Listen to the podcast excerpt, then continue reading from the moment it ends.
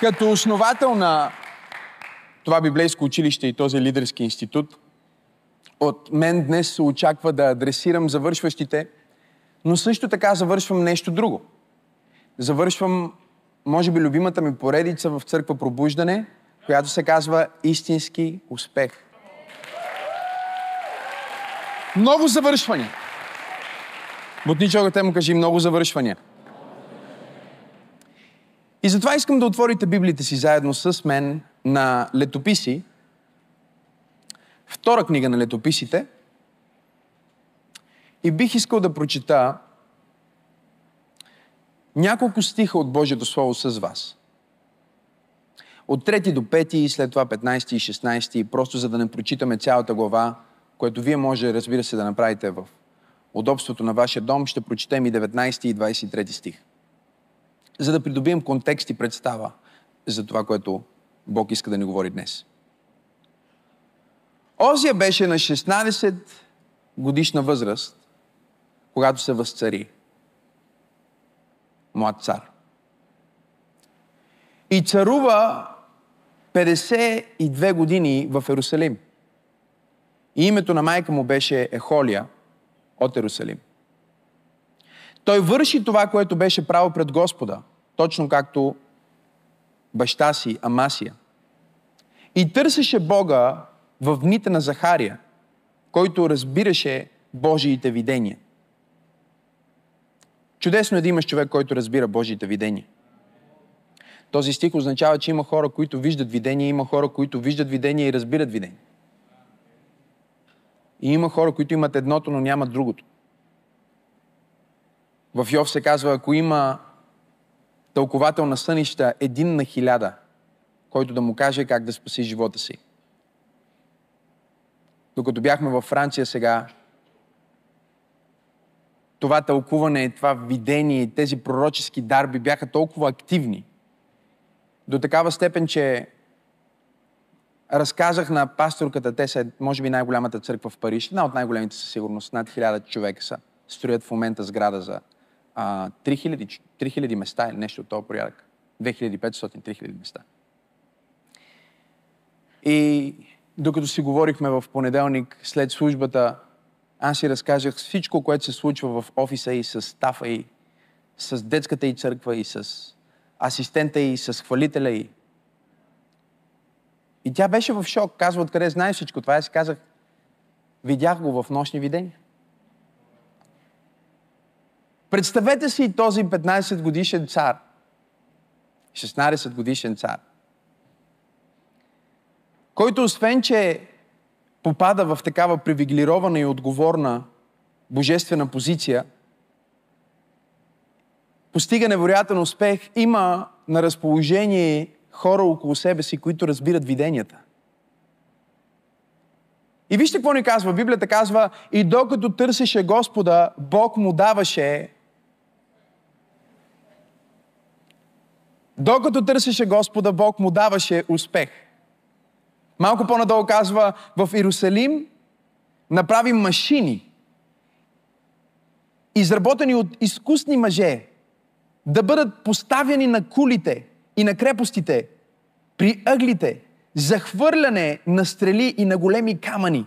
И името му се прочу надалеч, защото чудно му се помагаше –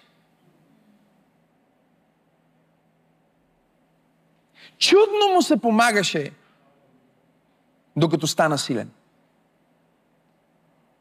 Но когато стана силен,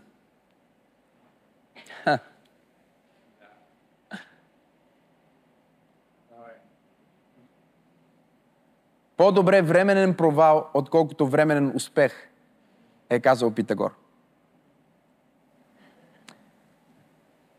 Днес ви говоря за това как да завършите силно. Проповедта ми се казва няма връщане назад.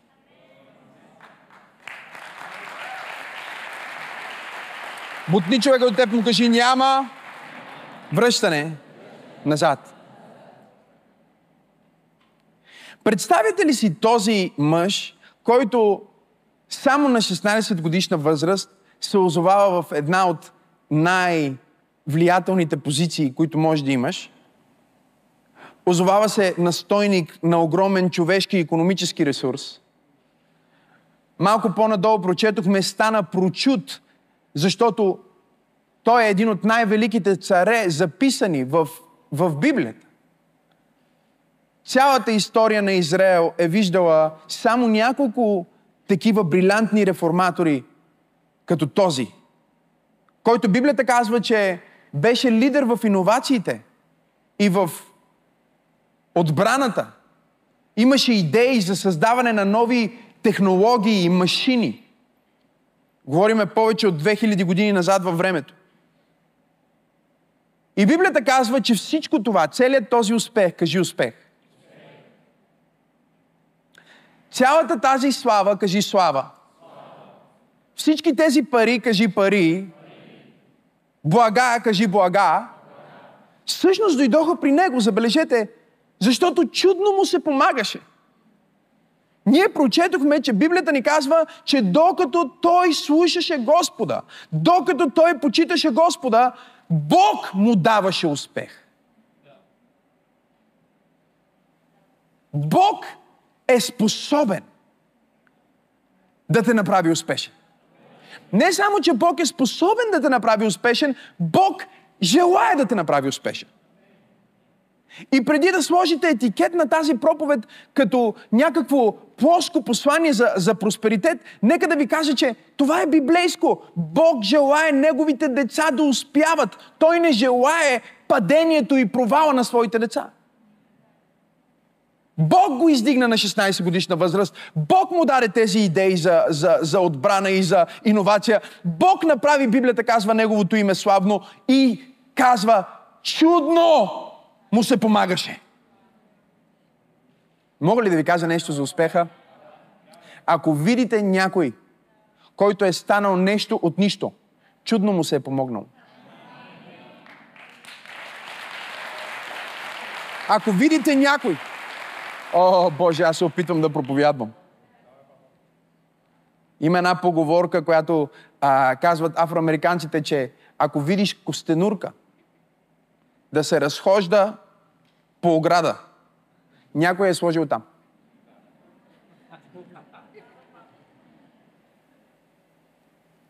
Кажи успех. Бог иска да ни даде успех – но същевременно най-голямата причина за провала е успеха. Защото нищо няма да те събори толкова бързо, колкото успеха. И за моите вече 16 години стават проповядване на Евангелието и изследване на църковна история, изследване на история на съживлението, аз съм видял не само в страниците на историята, но със собствените си две очи как падат силните. И знаете ли, днес това послание не трябва да се приема толкова като предупреждение да не се опитваш, защото тук църквата е много разделена на два лагера. Едните са тези, които толкова много акцентират на успеха, че те дори не проповядват голямата част от Библията, която е пълна с трагедиите на успеха. Мога ли да проповядвам днес? Имаме и другите, които толкова ги е страх от провалите на успеха, че те предпочитат никога дори да не говорят за успеха и ако успеха им се даде, те го отхвърлят. Е как ще отхвърлиш нещо, което Бог ти е дал? Как ще отхвърлиш нещо, което Бог ти е дал? Ти по-добре ли знаеш от Бог? Аз съм искал да отхвърля позицията, в която мен Бог ме е поставил. Мога ли да ви кажа истината? След като говорих с тази пастор, е, пастор Дорот и нейния духовен баща е Лестър Съмра, в църквата, в която проповядвахме, са проповядвали в същата сграда Лестър Съмрал, Тиел Осборн, Джон Остин, всички тези генерали са част от основателите на тяхното служение. И тя ми разказваше за нейните а, а, а, взаимоотношения с с доктор Съмрал, за нейните взаимоотношения с Тиел, за, за нейното приятелство с Джон Остин, за това как заедно с съпруга и са проповядвали за някои от тия служения, как Кенет Хеген е ходил в тяхната църква. Какви са били тези хора не само в публичното око, но в стайчката след служба. А, Исуса Христе. И, и тя ми разказваше за всичко това и седяхме. И когато и разказах всичко, което се случва в църквата, и тя ми каза, искам да те питам само едно нещо. Защо се наричаш пастор, като ти не си? Така ми каза. Вика, няма как ти да си пастор и да ми кажеш всички тези. Чуйте ме. Аз си казах името на човека, с който има проблем в църквата си. В кое служение е и какъв е проблема всъщност. И какво ще стане след две седмици? И тя стоеше така и тя, тя гледаше към сина си и казва, как е възможно това? Смисъл, как е възможно? Как Бог, как Бог ти го откри? Аз си казах, цялото нещо, което ти се случва, аз го сънувах с нощта. Цялото го видях. И даже и казах, има и един младеж, който изглежда, описах го как изглежда визуално, защото го видях в съдя ми. И тя се разплака, казва, знам, че си пророк, защото този младеж дори не е бил в службата. Няма как да си го видял. Те са хиляда човека, но все пак няма как да си го видял. И тя ми казва, защо се наричаш пастор? Защо не се наричаш пророк? Защото това е дъра върху теб. И аз си казах, знаеш ли, бил съм с такива мощни пророци, че смятам, че не е достойно аз да се наричам пророк.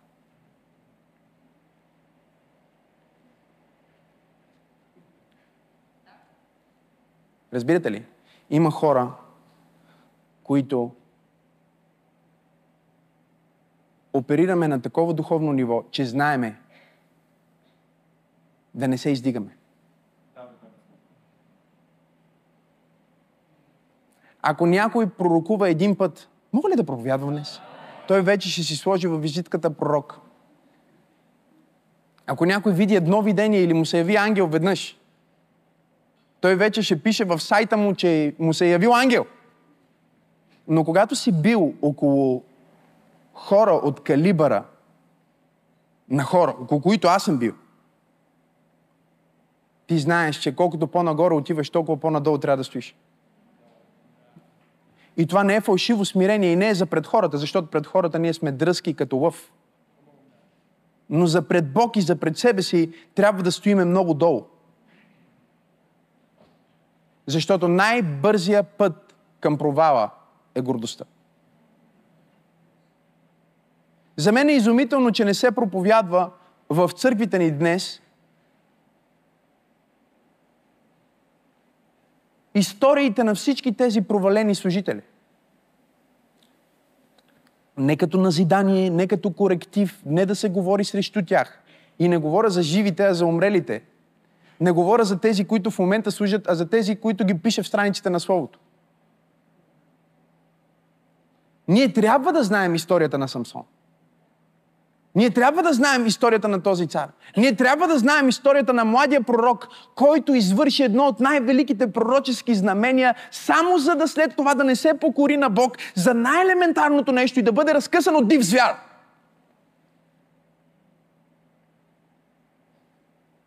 Ние трябва да четем Библията и да не четем само притчи Соломонови и да се възхищаваме на мъдростта му, а да си спомняме, че този мъж с мъдрост отвъд мъдростта на всеки друг живял под това небе според Библията.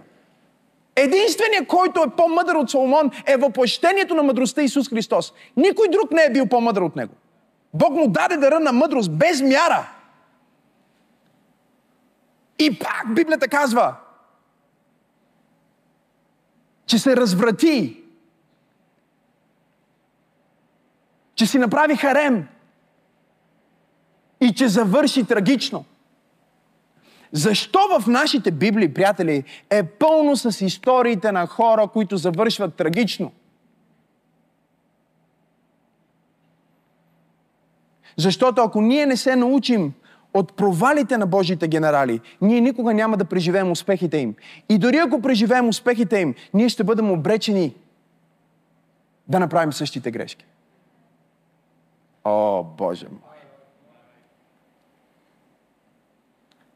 И затова днес ви преподавам за това как да завършиш силно. Защото вие днес, една част от вас, завършвате библейското училище на Словото и Духа и завършването, след завършването идва най-голямото падение – Ах, стана тихо в тази църква.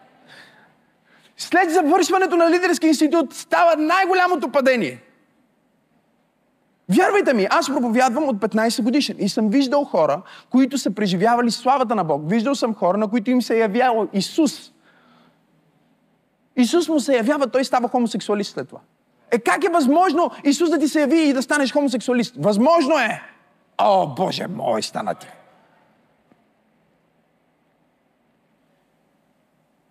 Как е възможно чудно да ти се помага и Бог да те издигне толкова високо и след това Библията казва един ден му хрумна странна идея. Вижте какво се казва. Вижте какво се казва. Вижте какво се казва. Името му се прочуна далеч, защото чудно му се помагаше, докато стана силен. Но когато стана силен, бутни човекът му кажи, внимавай с успеха. Кажи му, нищо няма да те провали по-бързо от успеха. Но когато стана силен, забележете, маниера му се надигна. Не. Почна да носи по-скъпи дрехи. Не. Виждате ли, проблема ни е, че ние гледаме хората само външно. И ние си мислим сега, що Максим Асенов изглежда толкова луксозно, значи той е много луксозен отвътре. А отвътре Максим Асенов е много прост. Но ти не можеш да видиш колко съм прост и прострям пред Бог, защото това е тайна. Ти можеш само да видиш, че някой е постигнал нещо и да съдиш по това, че щом чудно му се помага, значи той е бил с Бог. Проблема на света днес и на църквата днес е, че докато те разберат, че проповедника се е провалил, той вече се е оправил. Проблема на църквата днес е, че докато те гледат, о, този стана успешен, той е станал успешен преди 15 години пред Бог. Но ние гледаме нещата естествено с закъснение. Изисква се пророческо разбиране, лично преживяване, непропозиционално знание, мога ли да проповядвам, и дори откровение, за да знаеш, че този е Божий човек. Защото докато хората гледаха Самсон, като Божий човек, той беше провален. А после, когато изглеждаше провален, когато изглеждаше отхвърлен, когато беше в затвора, когато вече беше пропаднала неговата репутация, точно тогава Библията казва, косата на Самсон започва да расте и силата му започва да се връща вътре в него. Ще ви кажа това. Като Божий човек, никога не съдете Божий човек. Защото точно този, който съдите, е този, чрез който Бог иска да ви благослови. И точно този, срещу който говорите, е този, през който трябва да дойде вашата съдба. И когато вие си отворите устата срещу Божий човек, трябва да знаете, че всъщност сте отворили устата срещу Бог. Защото преди да е човек, е Божий. И не проповядвам това за себе си. Не проповядвам това за себе си. Защото нямам нужда нито от насърчение, нито от защита. Чудно ми се помага не мога да се отърва. Така чудно ми се помага, че каквото и да мислиш, че искам, аз не го искам, защото вече го имам.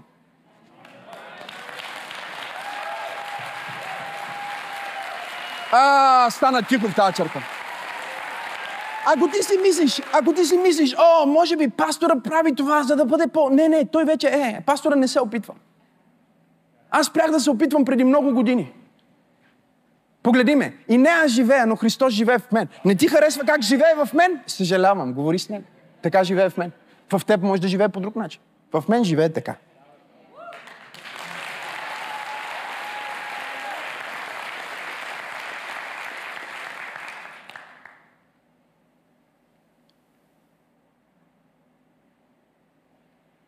Чудно му се помагаше. Аз искам да пророкувам, че чудно ще ти се помага аз искам да декларирам, че когато ти се развиваш в твоята кариера, ти не се развиваш като хората в света, ти имаш чудна помощ.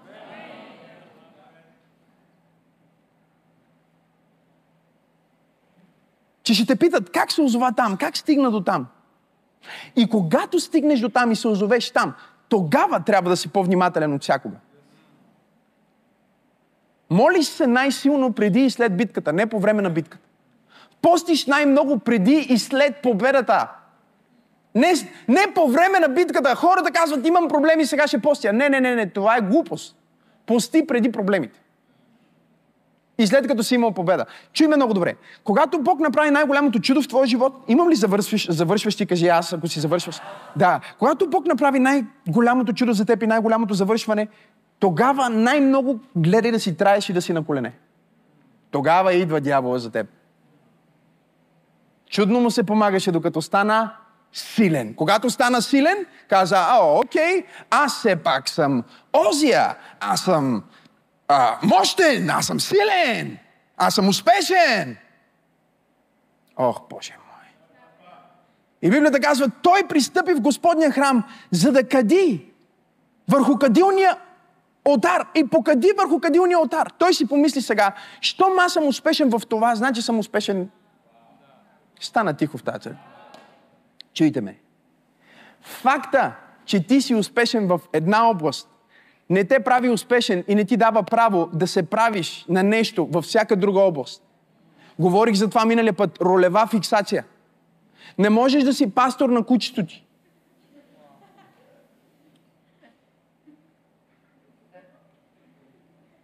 Има пастори, те са пастори на, на, на, на жена си, те са пастори на, на кучето си, те са пастори на всички църкви, не само в тяхните.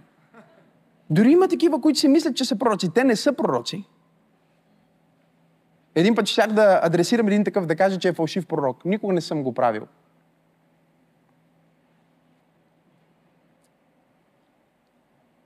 Защото съм под заповед. Един ден, ако адресирам фалшив пророк, ще знаете, че наистина би било заповядано. Никога не съм го правил и никога не съм се защитил, когато някой ми е казал нещо. Само един път казах на един, че е трол. И не съжалявам за това, защото е трол. Нали? Когато пишеш един и същи коментар сто пъти в лайфа на някой или под видеото му, това се нарича интернет трол. Това е термина. Няма да сме на термин. Но никога не съм отговарял дори на проповедник с огън с огън, защото моя огън е толкова истински, че се страхувам от собствения си огън. Самия факт, че той използва своя огън, означава, че неговия няма никаква сила върху мен. И щях да кажа фалшив пророк и Бог ми каза, ти ако кажеш, че е фалшив пророк, ще му дадеш чест, защото ще сложиш думичката пророк след фалшив. Аз казах, Господи, какво да кажа? Защото не става дума за мен. Бог казва, не казвай нищо. Просто онзи, срещу който говори, сега знаеш, че е от твоето племе. Дай му хиляда лева. Това е. Вие не разбирате какво ви казвам. Имаше един човек, който много ме мразеше. Много говореше за мен. Светски човек, демоничен човек има голямо тържество, окей? Okay? На това тържество си поканил артист, който харесва. И казва на артиста, човека, който мен ме мрази, толкова много обичам твоето изкуство, обичам това, което правиш, ето ти хиляда долара. Артиста свършва концерта, звъни на мен по телефона и казва, папа, идвам да ти дам твоето дарение.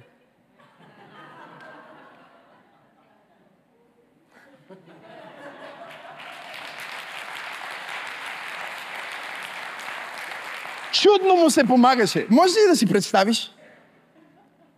Че този човек ме мрази и говори срещу мен. Но той харесва този артист. Аз съм духовният баща на този артист. Той казва на артиста, искам да ти дам хиляда долара. Артиста взима парите и казва, папа, това е твоето дарение.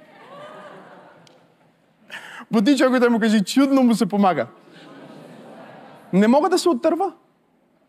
Питайте пастор Тери. Не мога да се оттърва. Аз казвам, спрете, спрете, подаръци, благословения, спрете. Моля ви, идват, аз ги предавам, те се увеличават. Какво става с мен? Чудно ми се помага. Слава на Бога.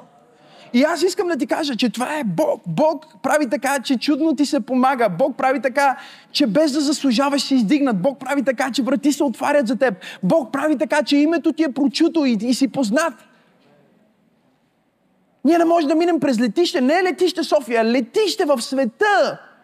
И хора да не ме спрат. И си казвам в един момент, Господи, аз не съм толкова популярен. Не става дума за това. Става дума за влияние, става дума за прочуто име, става дума за това, че Бог е дал на този цар име. Мога ли да ти кажа нещо? Бог ще ти даде име. Бог ще ти даде влияние. Бог ще ти даде ресурси. И когато Бог ти даде всичко това, тогава трябва да си най-внимателен. Трябва да се молиш тогава повече, отколкото преди, когато не си го имал. Защото най-бързият път към провала е успеха. Добре, сега, какво говорим, когато говорим за провал? Когато говорим за провал, не говорим за катастрофа. Искам да разберете това. Провала става катастрофа само когато човека е имал гордостта и наглостта да, да си представя, че на него никога няма да му се случи това. Тогава провала става катастрофа. Изумително е, че повече от 100 години след прочутата трагедия, в която над 1500 човека губят живота си при потъването на Титаник, повече от 100 години след това,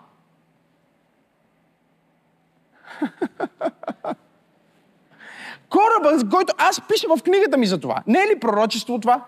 Че аз пиша в книгата ми за това и че днес трябва да проповядвам за това и че миналата седмица пет човека, които бяха платили всеки един по 250 хиляди долара, за да влезнат с а, потопяем съд, който е по-различен от подводница, защото подводницата не може да отиде толкова дълбоко. Но както и да е, те влизат в това нещо и казват, това няма да се... Ние сега ще отидем, ще гледаме останките. Те, те се потапят, за да видят останките на Титаник и плащат 250 хиляди долара билет. Един баща и син плащат половин милион долара, за да се качат в този съд.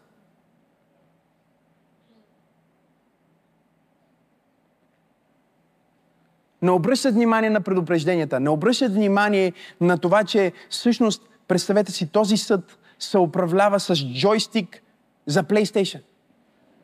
Аз стана тихо в тази църква, не мога да проповядвам днес. Ще пробвам тази страна. Нека да ви питам нещо. Мога ли да ви питам нещо? Ако ти се качваш на някакъв плавателен съд, не, не е плавателен съд. Представи си, че се качваш на автомобил – и когато се качваш на този автомобил, да кажем, че е някакъв Uber или такси, ти се качваш в този автомобил, изглежда супер. Но виждаш отпред човека, кара колата на джойстик. Колко от вас слизат от тази кола? Да, да. Нека да те питам сега. А ако си дал четвърт милион долара? Четвърт милион долара, за да влезнат в това, за да се спуснат, на толкова дълбоко, че да могат да видят останките от Титаник, те не виждат, че това нещо се управлява с джойстик. Направено от... Знам, че... Не, не ми пишете сега коментари. Знам, че това, което казвам, не е точно така. Нарича се хипербола. Това е част от изкуството на риториката. За да дадеш представа на човека, който те слуша, колко е малумно това, за това преувеличаваш. Нарича се преувеличение на български. Защото сега почват да нара, ето той не си е прочел. Помогни им, Исусе. Прославена пластмаса. Разбирате ли? Знам, че не е това. Но това е една прославена пластмаса, която те казват, ние сега ще отидем по-дълбоко от обърнете Айфеловата кула, обърнете буржа, обърнете най-високата сграда на обратно, пак е по-дълбоко надолу. Знаете ли за какво напрежение става дума? Знаете ли за какво налягане става дума? И те казват, ние ще направим революционно, а, то ще бъде а, прославена пластмаса, буквално. Ще има слепки и сглобки, то не е а, едно цяло, едно излято нещо. Ох, как мога да проповядвам за успех само от това? Когато имаш малко от тази църква и другата църква. А, когато имаш ново вино в стари мехове, когато имаш старата дреха и новата дреха, ще се разкъса, каза Исус. Проблема ни е, че ние тръгваме на експедиция към успеха с материали, които са обречени да се провалят. И аз мога да знам, ох, Господи, как обичам да проповядвам. Аз мога да знам един човек дали ще успее дългосрочно или ще се провери само по материала. Бутни човекът му кажи какъв материал изгражда твоя живот. Кажи материала определя мисията.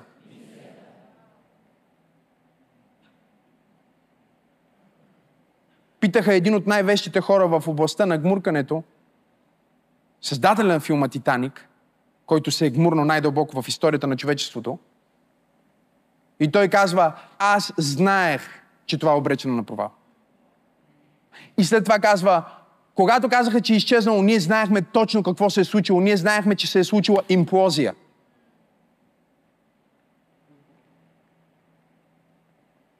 Ние знаехме. Защото не можеш да вземеш такъв материал, това му бяха точите думи, и да се опитваш да правиш такава мисия с този материал. Тук е проблема, че ако казваме, че твоята мисия е свързана с твоето помазание, видение и това, което Бог ти е дал, твоите навици,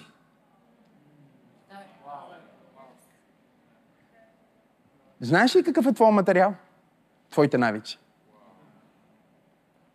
Ако навиците ти не са направени за успех, рано или късно ще има имплозия. Не защото няма да постигнеш успех. Знаете ли какво е имплозия? Имплозия е като експлозия, ама наобратно.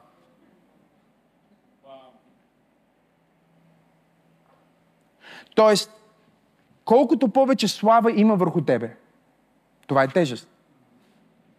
Е, колкото повече напрежение има върху тебе, това са пари. Мога ли да проповядвам днес? Водата е много по-тежка от въздуха. Затова ние сме се справили с въздуха и ни е по-лесно да стигнем до Луната и, и, и да обикаляме космоса и да знаеме за космоса много повече, отколкото знаеме за собствените си океани. Защото когато влизаш надълбоко във водата, има много голяма тежест върху тебе. И се изискват много специфични инструменти и материали, за да издържиш на напрежението.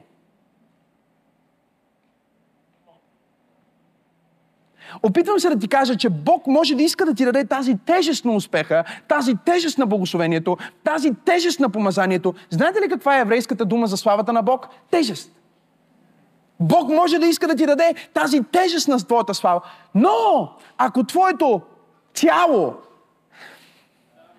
материала, от който си направен, мога ли да проповядвам днес? И затова материалното е толкова важно. Защото материала трябва да отговаря на мисията. Затова ние сме антигностицизъм в тази църква. Ние сме анти-аскетизъм в тази църква.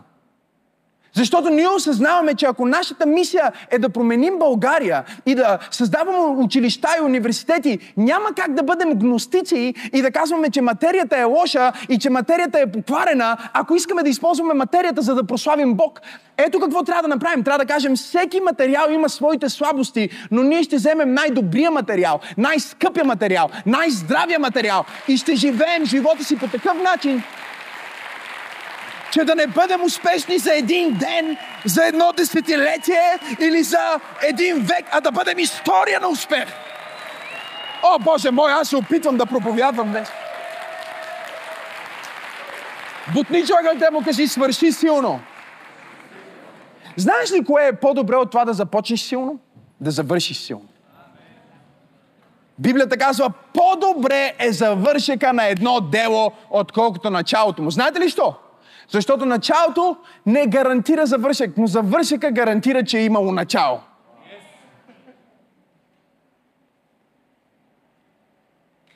Имах една поредица и, и тази поредица е част от моята коучинг практика всеки път, когато работя с някой и искаме да изградим живота на мечтите му. И аз му казвам така, нека да започнем от начало с края в предвид. Искаш ли да бъдеш този артист?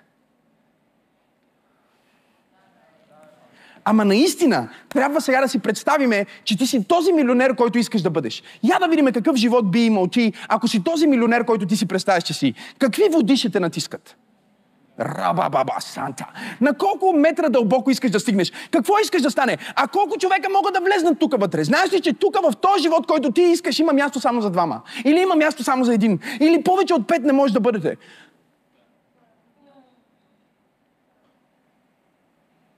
Всички хора, които идват, казват, пасторе, няма ли да имате още деца? Не.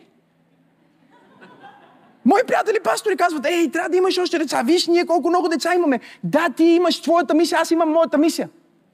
Моята мисия е света. И всяка нормална кола и такси на планетата Земя може да събере 4 човека. Това е материала.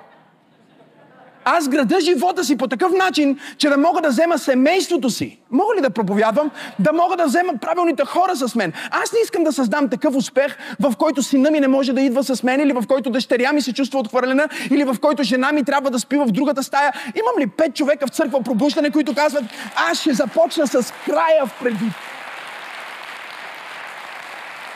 Знаете ли как започва всяка проповед? С края в предвид. Знаете ли как започва всяка поредица? С края в предвид. Затова е проблема на хората, които идват един път на църква в неделя или два пъти и си мислят, разбрах, не разбрах, нищо не разбра. Нищо не си разбрал, докато не сме стигнали до края. Никой не помни нищо от филма, освен началото и края. Никой не помни нищо от книгата, освен началото и края. Никой не помни нищо от песента, освен началото и края. Никой не помни нищо от проповедта, освен началото и края. Края е по-важен от началото. Края трябва да бъде красив.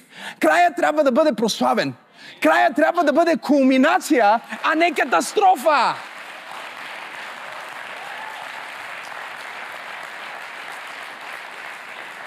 Бутни човека да му кажи, завърши силно. Аз не искам да сте успешни само за малко или не искам да сте като някои хора, на които съм проповядвал и помагал през живота ми, които стават успешни в една област, за да се провалят във всичко друго. И накрая най-лошото нещо, което може да се случи на един човек понякога, знаете ли какво е? Мечтата му да се сбъдне. Защото имал грешната мечта. Защото не е пресметнал, че всъщност този материал е точно за имплозия. Разбирате ли? Аз използвам такива куфари. Карбонови, пластмасови. Нали? Може да използваме по-сложни термини, но това е една прославена пластмаса. Много пластове пластмаса. По много специален начин залепено пластмаса. Много дебело, но е О, този карбон е поли, поли, фоли, моли, минало е през поли, минало е през гери, направено от джуджу, вътре е сложено мими, има специални лепенки, има специално сложили се отгоре лепенка, Луи Витон, значи пластмаса.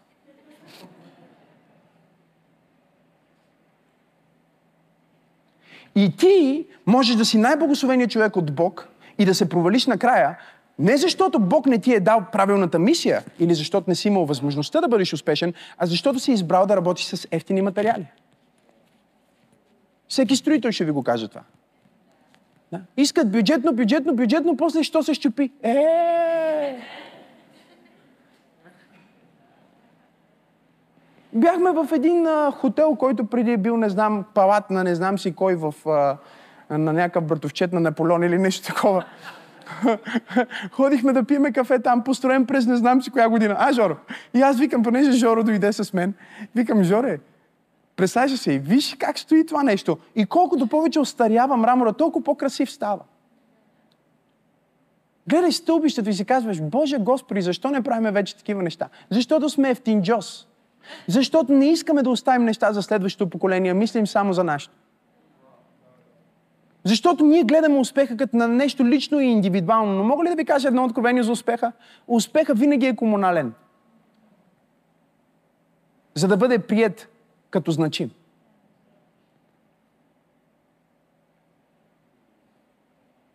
Разбирате ли, че ако аз разбия рекорда на Гинес за каквото и да е, няма никакво значение.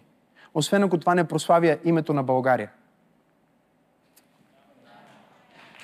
Тоест, вие може да гледате по телевизията, о, той разбира корда на Гинес, но ако това не е за по-голяма кауза от това просто аз да си сложа етикет, че съм постигнал нещо, вие не го признавате това като успех. Що е успех за мен, но не е успех за вас. И хората сме много егоцентрични същества. Ние смятаме за успешни само онези, които са живели с по-виша кауза и които са ни оставили нещо след като са си тръгнали. Няма един успешен човек, за който вие може да кажете, че е успешен според вас, без значение колко голяма ще е разликата в начина им на живот и в философията им. Дали ще говорим за Ганди или за Исус, или за някой мега милиардер, който си остава богатството, или за някой проповедник. Всички в крайна сметка са завършили, оставяйки нещо за другите. И ако ти посветиш твоя успех и твоя живот и твоята кариера не на това да ти се служи на теб, а на това да служиш на другите, искам да ти кажа, че ти си на път да свършиш силно. О, аз бих ръкопляскал, ако бях ти.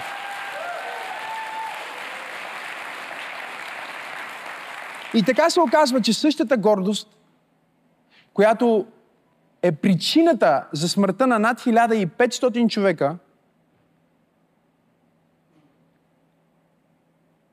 и потъването на най-великия, непотопяемия кораб е същата гордост, която отнела живота на тези 5 милионера. Гордостта винаги е преди падението. И смирението винаги е преди издигането. Видиш ли някой издигнат, значи първо е бил смирен. И видиш ли някой пребит, значи първо се е възгордял. Минавах през, покрай една Софийска улица, видях един човек просеше и тръгнах да му давам пари и Святия Дух ми каза в никакъв случай. И аз казах защо. И Бог ми каза нещо, което промени живота ми завинаги. Не знам дали сте готови да ви го кажа. Бог ми каза, където и да видиш човек, не е случайно там.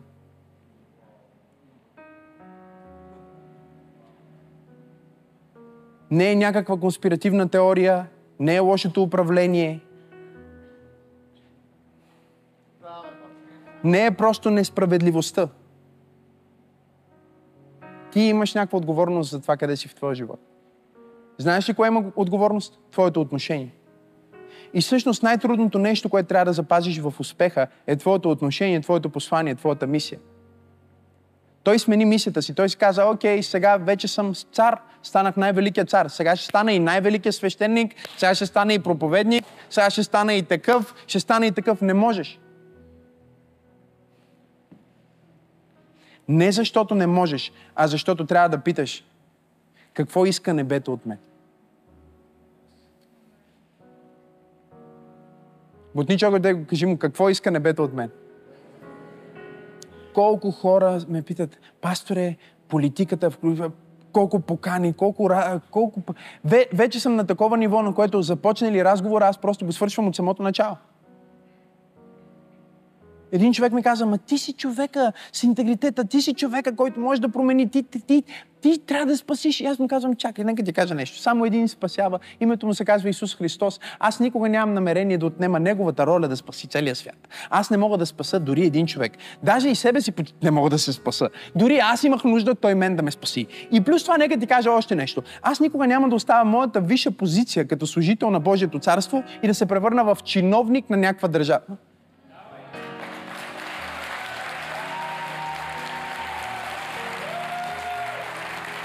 Ако си премьер, си с мандат. Ако си президент, имаш мандат. И дори и да измислиш някаква диктаториална схема, в която ти си винаги, ще умреш, ще свърши това мандат. Да ти кажа ли нещо за, за тези, които живеят в съдбата на Бог? Никой не ни е поставил, никой не може да ни махне и никой не може да ни отмени. Дарбата и призванията от Бога са не отменими.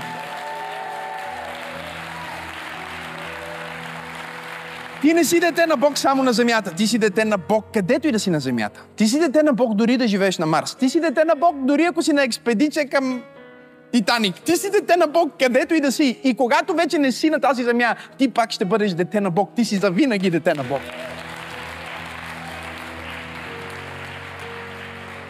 Проблема е, че ние много често се идентифицираме с онова, което ни дефинира временно, а не онова, което ни определя вечно.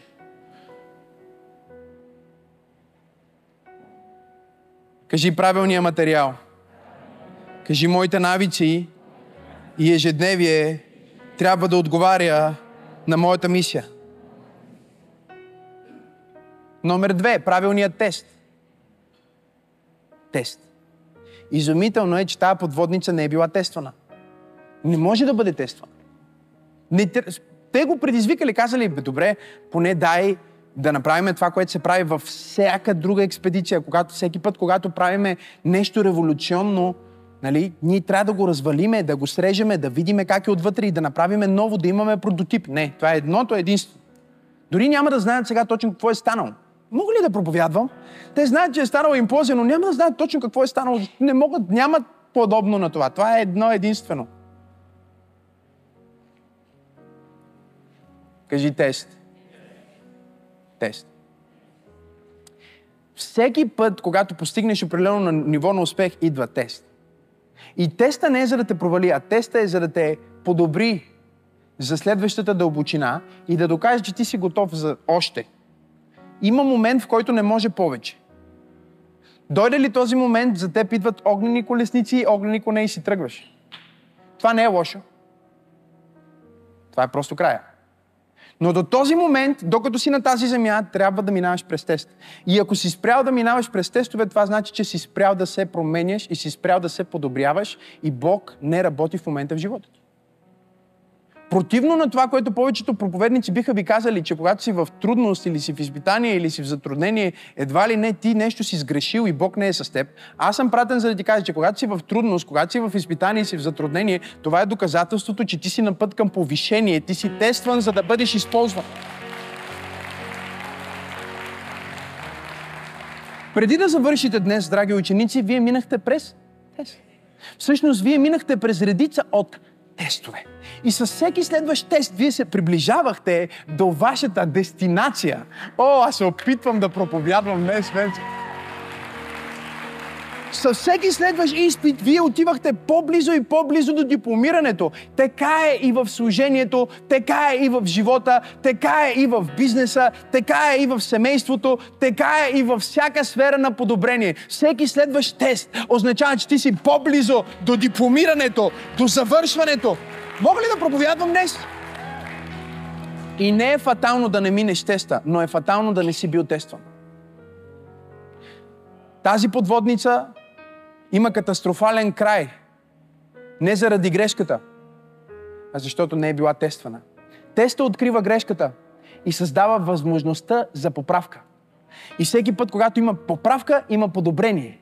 И всеки път, когато има подобрение, има повишение. И всеки път, когато има повишение, има по-голямо благословение. О, Боже мой, аз се опитвам да проповядвам на църква пробуждане днес. Кажи тест. Така че ако аз имам тест и съм много зле по математика и български, и не отивам на теста, изпускам другия, накрая оставам на поправителен. Нарича се поправителен изпит. Църквата няма да ви даде това. Но Бог ще ви го даде. Мога ли да проповядвам истината? Повечето църкви днес, ако някой се провали, те не му дават поправителен изпит. Те казват, ти са винаги докато си жив си провал. Защото те те идентифицират с твоето моментно състояние. Бог не те идентифицира с твоето моментно състояние. Бог те идентифицира с твоята вечна съдба, Неговия план и Неговата цел. И мога ли да ти кажа нещо за Него? Бог не си променя мнението за теб. За нищо на света. Мога ли да ти кажа нещо за Бог? Можеш да направиш най-ужасното нещо. И Бог пак ще мисли за теб същото, което е мислил. Ти, вижте, проблема днес е, че ние имаме църкви пълни с легалисти. Те си мислят, ако искам сега Бог да ме обича, ще постя. И те мислят, че Бог ги обича повече, защото са постили. А Бог ги е обичал по същия начин, по който са постили, както когато са псували. Не казвам, че едното е правилно, другото е неправилно. Разбира се, че едното е правилно и другото е неправилно. Говорим за Божията перспектива за нещата. Божията перспектива за нещата е, че ако ти си се спънал, това не е никакъв проблем.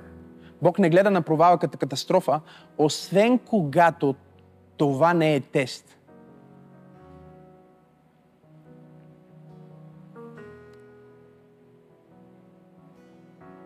Пастор Дороти ме питаше, как толкова свободно каза, хванах една жена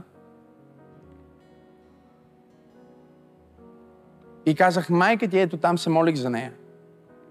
Заведох дъщерята при майката. Викнах един мъж и казах, ти сега, виж колко е интересно това, запознай се с този мъж. Името му е Жоро. Във Франция. Французин, името му беше Жоро. Запознах го с Жоро. Викнах майката и дъщерята, казах на дъщерята колко деца има. Едната и дъщеря от внучките, беше там, другата я нямаше там. Казах, за да знаете, че това благословение е и за нея, казах името на дъщерята, която не е там. И пасторката след това ми вика, как така стана толкова смел да го кажеш? Защото тук не говорим за това да го чуеш. Всички го чуват. Дори и ти, ако седиш до мен, ще започнеш да чуваш. Така е. Трябва да си развален хладилник, за да не чуваш. Ще чуваш. Проблема е, че този Захария разбираше това, което чуваше и разбираше това, което виждаше. Повечето хора виждат и чуват, но не разбират. Защо помислих така? Какво означава това? Защо сънувах това? Те не знаят. Затова пророческо училище, затова библейско училище, за да знаят. Но тя ме пита, най-трудното нещо е да се изправиш пред хиляда човека, да хванеш една жена, която никога не си срещал и да кажеш, това е майка ти, това е дъщеря ти. И след това да кажеш, ти имаш две деца и едното дете не е тук и другото дете се казва Ани. Това как го правиш? Дори да чуеш е, ангел да ти се яви, как го правиш? И аз си казах, виждаш ли, ти ме виждаш сега в момента, как аз правя това пред хиляда човека в Париж. Но аз правих това, когато бях на 15 в махалата пред 5 човека, където никой не знаеше кой съм. Много хора свършват катастрофално, не заради провала, а защото не са имали период на тест. В периода на тест Бог те прави силен и уверен и подобрен.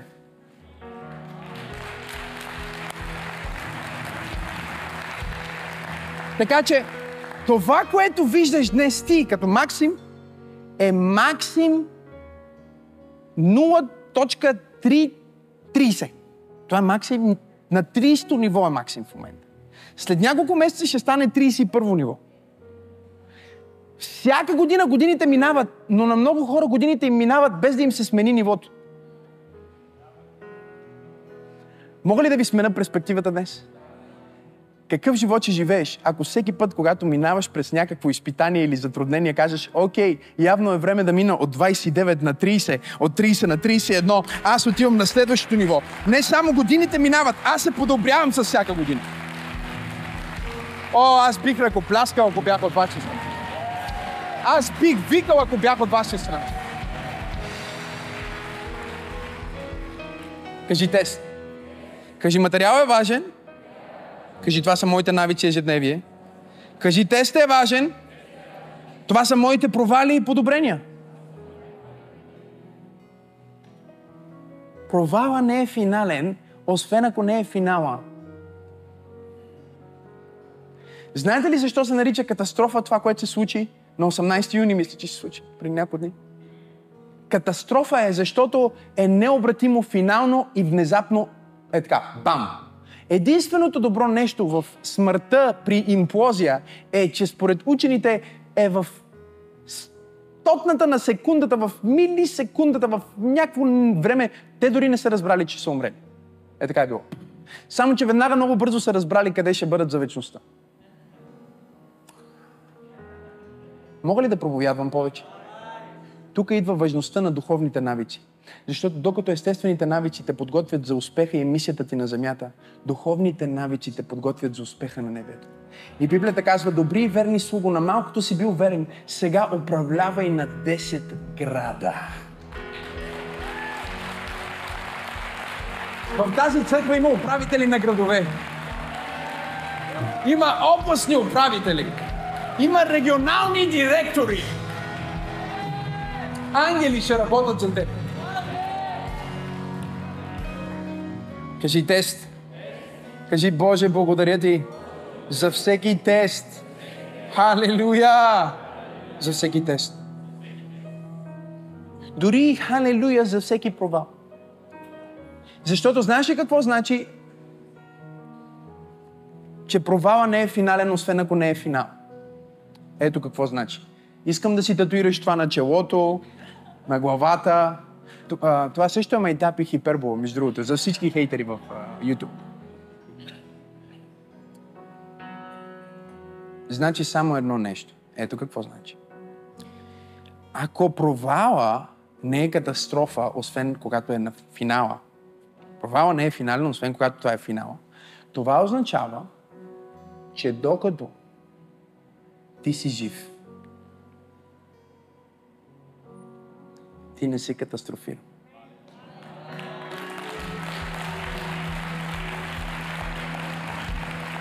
Аз бих викал.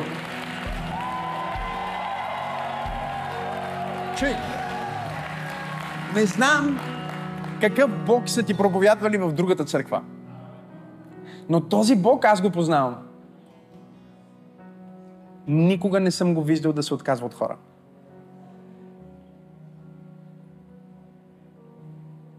Пророкувах един ден на един човек и му казах за негов близък, който е си отишъл у дома. И когато казах, че е отишъл у дома, човека се трогна много.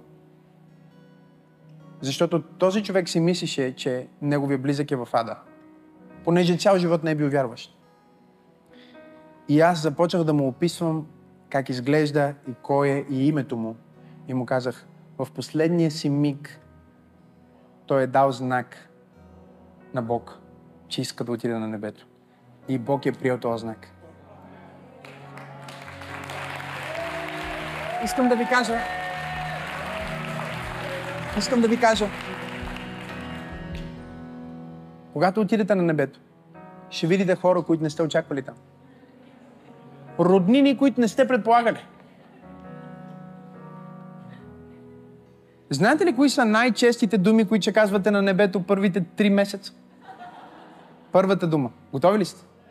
Лело.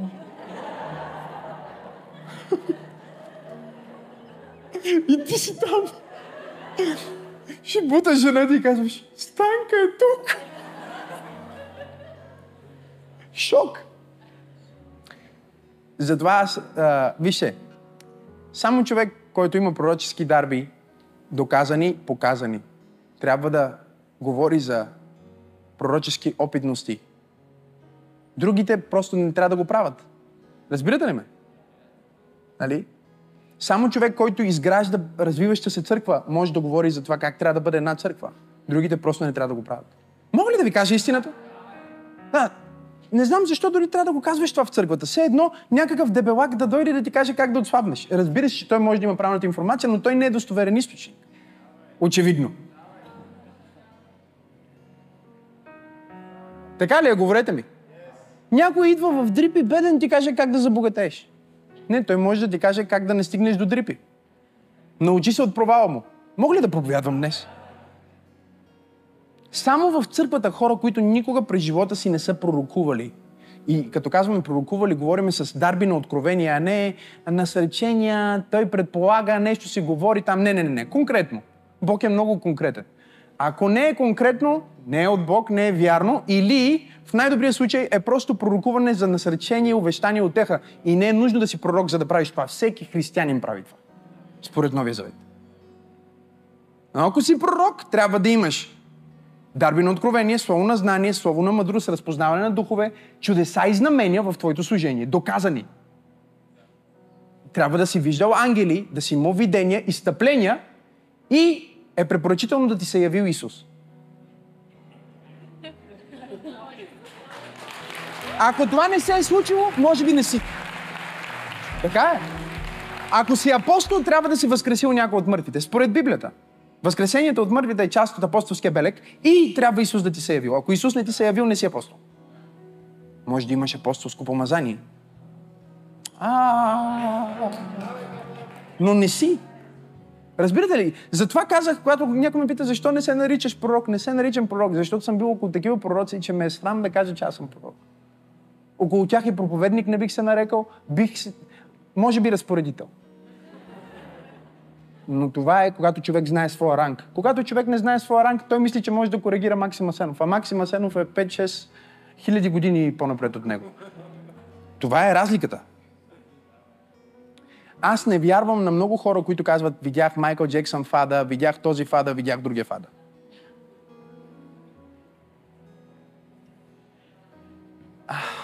Ще, имам, ще имам проблеми след тази служба. Готов съм за тях. Казвам ви. Първо, за да отидеш до ада, трябва да има много специално разрешение ти да отидеш в ада. Ти нямаш право да ходиш в ада.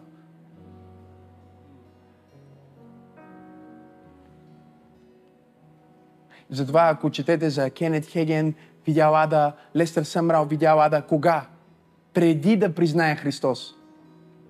Не казвам, че Бог няма да даде видение на някой от ада, но бюрокрацията в небето, която трябва да стане, за да ти да получиш разрешение, да отидеш до ада, да видиш какво е. Много е сложно. Повечето хора, които казват, че са видели ада, са имали кошмари. Не ви не разбрахте. Когато някой казва, този е в ада, другия е в ада, третия е в ада, ти ще отидеш в ада. Това е гаранция, че този, който го казва, е много възможно той да отиде в ада.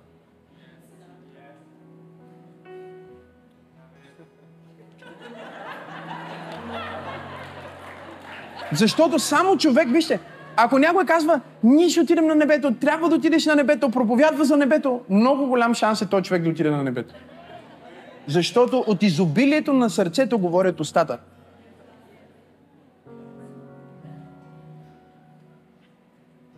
Защо казвам всичко това ли? Казвам го, за да ти опиша Бога, който ти имаш. Бога, който вижда човека на командно дишане в болницата. Който не може да каже, изповядвам Исус Христос за свой Господ. Но чува дъщеря му, която се моли и дига котренцето си, за да каже приемам. И Бога, който казва, приемаме това. Това е Бога, в който ти вярваш. Той е Бог на благодат. Той е Бог на мир. Той е Бог на добрина. Гневът му е само за миг, но милостта му трае до века.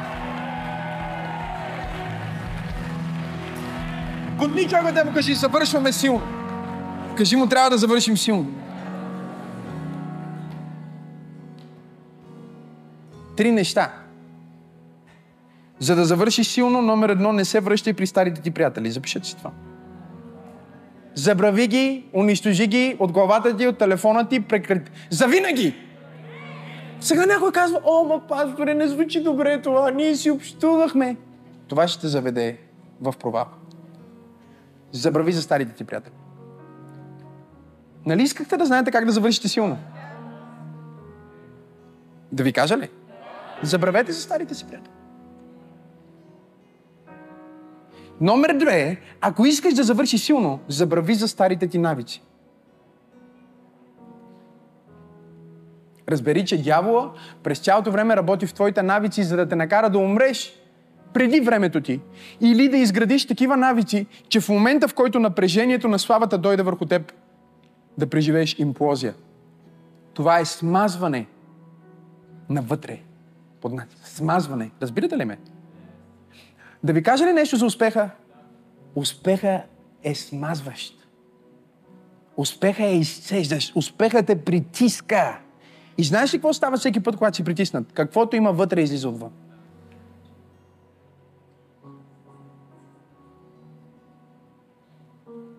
И затова е важно да се изпълниш с правилния материал и това са твоите навици. Ако искаш да си успешен и да завършиш силно, забрави старите ти навици. Преди си ходил там, вече не можеш. Преди си прекарвал време така, вече не можеш. Не знам дали чувате какво ви казвам. О, преди ние си ходихме на дискотека, няма проблем. Не, не, не. Сега вече не можеш. Човека, който ти си в момента не ходи на дискотека. Стана тихо в тази Стана много тихо в тази църква. Все ви казах, а, депресия. Не, не, не. Човека, който ти си в момента има други навици и се кефи на други неща. И това е напълно окей. Okay. Бъди този човек. Виж, аз не се опитвам сега. Разбира се, когато повярвах първите години, се опитвах нали, да бъда Максим Асенов и също да бъда Максо, който играе матч с приятелите ми от махалата. Не става. Стана тихо изведнъж. Номер три. Три пъти не и три пъти да. Да ви дам ли три пъти не и три пъти да? За да бъде завършена силен завършек.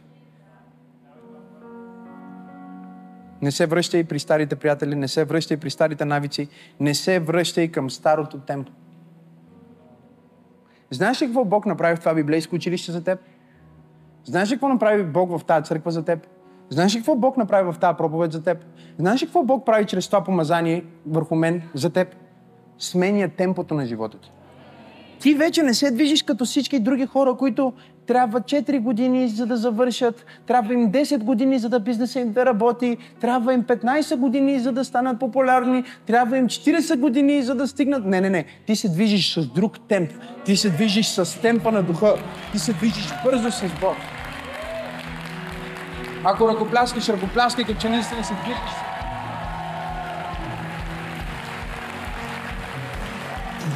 Не се връщай към старите ти темпове. Хора идват около нас с пастор Теди, прекарват известно време и изведнъж гледаш бум, бум, бум, тичат в живота. После се връщат за малко при старите си приятели. После за малко правят това, което преди правиха. Мога ли да проповядвам днес? И след това ги гледаш същите. Щях да кажа нещо, но ще го кажа по друг начин, за да не е прекалено обидно. Нека някой да бъде обиден и спасен днес. Същите костенурки, които бяха преди пробуждане, преди библейското училище, преди срещата с Бог, виждаш ги една година по-късно, виждат се по същия начин. Виждали ли сте костенурка? Понякога гледам костенурка и си мисля, можеш ли да се движиш по-бавно?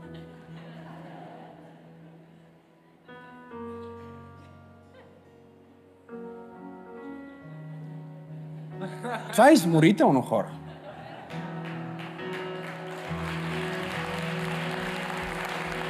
От 5 години започваш този бизнес. Сега написах плана, пиша го още, довършвам ценностите, пиша си списъка, направих списъка, сега търся правилните адвокати. Не мога да реша за име, ще питам пастора за пророчество.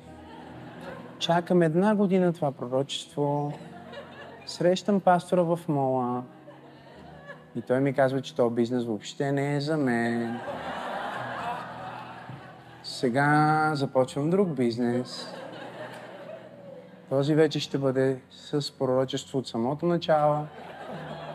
Пастора в момента е във Франция. Не мога да говоря с него. И затова смятам просто... Ох, изморих се, ще почакам. Имам нужда от вакансия.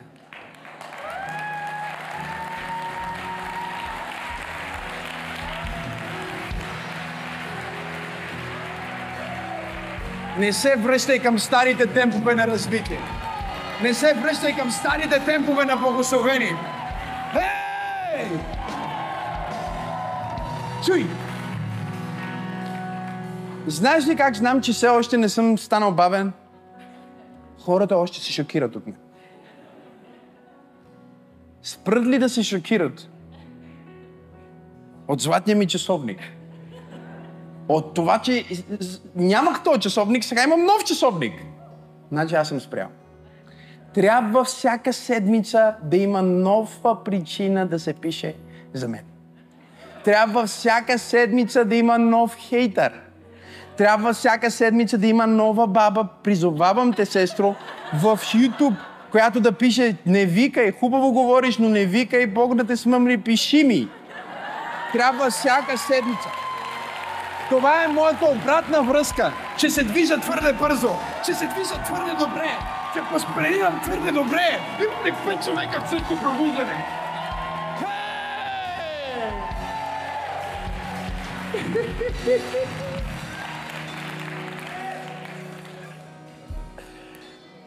Ако почнат задръстените хора да те разбират, значи си станал задръстен.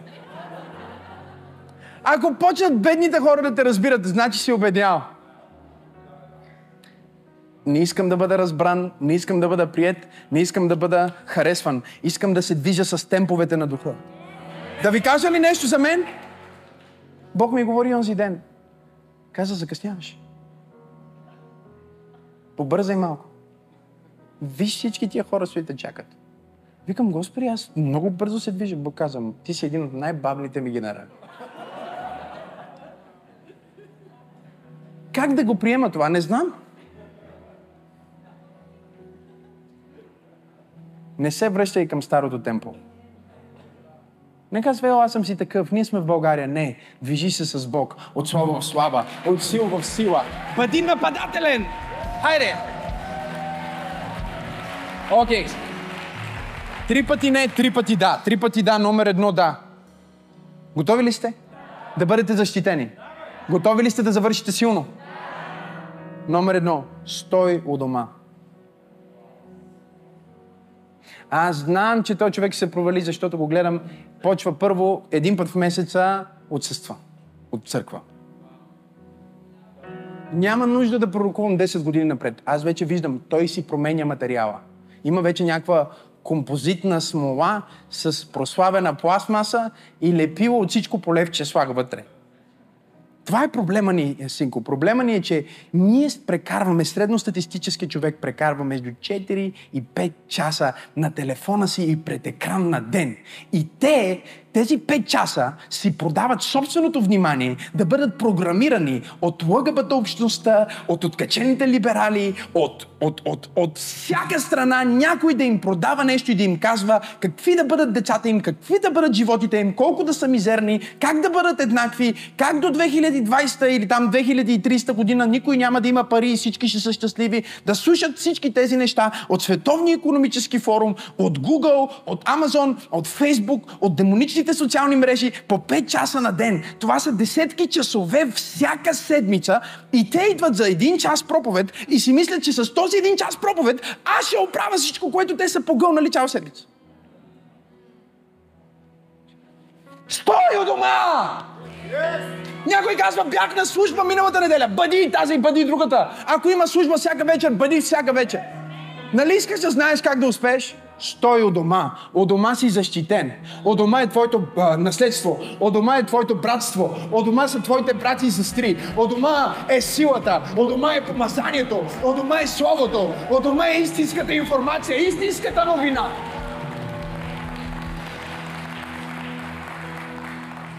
Докато се чудат сега тази част на армия, ще атакува ли Москва, няма ли да атакува Москва. У дома вече знаем, че ще мине. Но ти не си бил дома, ти си в новините и си стресиран.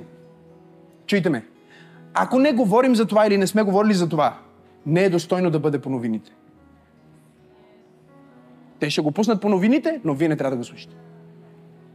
Защото ще мине и ще отмине и е само там, за да ви мине, да ви открадне времето и вниманието. Мога ли да проповядвам днес? Исуса Христе, качихме се да вечеряме в Айфовата кула, в един асансьор, асансьорите на Айфовата кула, ако сте се качвали, знаете за какъв ад става. И дори да си VIP, MIP, skip the line, skip the people, skip еди какво си, винаги има хора там. Всички са платили да бъдат на вечеря там. Не е ефтино, но те са там. Индийци, американци, всички. Либерали, силикони,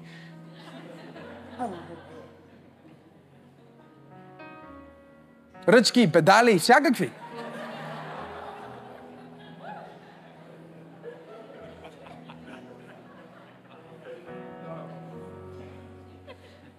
Съжалявам, писна ми просто. Отиваш във Франция, гледаш навсякъде педали, педали, педали. И трябва спирачка малко на тия педали.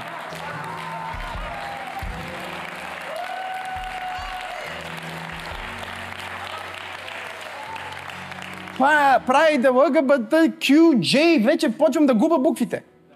Аз не знам какво значат тия букви. Там лесбийки, геове, вече Q, J, K, транс, транс, това е едно и също ли е? Дори аз не знам вече какво става. Аз не мисля дори, че гей хората мислят, че транс хората са същите като тях. Защото е едно да си обратен, друго е да си си отрязал.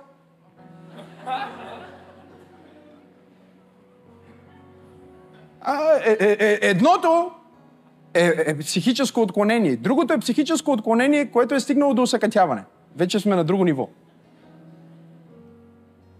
И същите хора, които ни смятаха за а, конспиративни а, теории, за а, радикалисти, за какви ли не, се тикаха в асансьора и си дишаха във врата.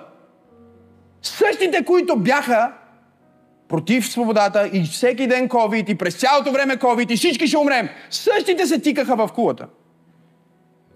И аз се оглеждам и викам, къде е COVID? Защо не дойде COVID да се махнете всички, да мога спокойно да отида аз да вечерям? Къде забравиха за COVID? Сега е войната. После са военната група. После са другите. После от Украина ще минеме към друга част от земното кълбо. После следващата теория, следващия проблем. После вече няма да искаме геовете да са нормални и транс. Ще искаме и педофилите да са нормални. Не се смейте. Не се смейте. Точно както преди 100 години, ако си казал на някой, че ще има хора, които ще си режат половите органи, за да станат друг пол. Точно така и натам отива света, където да могат да кажат, окей, той се е родил педофил, може би не е искал да е такъв, но такъв е. Той не е виновен, че такъв се е родил. Същата логика е. Няма причина да не е същата логика. Същия демон, който стои зад едното, стои зад другото. И казваш, къде им отиде COVID? Няма го COVID. Сега има друга тема. Сега Путин е на тема. И защо е всичко това? За да можеш ти да не си в дома, за да можеш да не слушаш Божието Слово, за да не обръщаш внимание на това, което се случва с живота ти, с децата ти, да не обръщаш внимание на това, че нямаш пари в банковата ти сметка, да не обръщаш внимание на това какво става в България, как ни крадат, как ни обират държавата, как хората, които са избрани за да свалят едните, стават коалиция с другите, за да не виждаш всичко това, те държат ангажиран с някаква тема в света. И затова, ако искаш да свършиш силно, трябва да стоиш у дома. Защото само у дома на Бога има истина. Църквата е стълб и подпора на истината.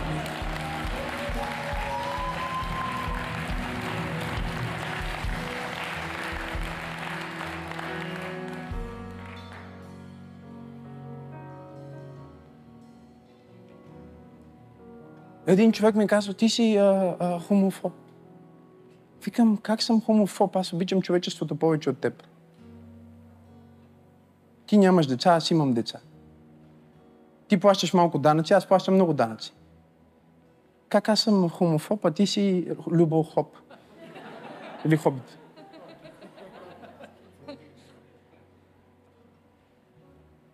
Не казвам нищо по-различно от това, за което преди 50 години хората са се заклевали, че е нормално и най-естественото нещо.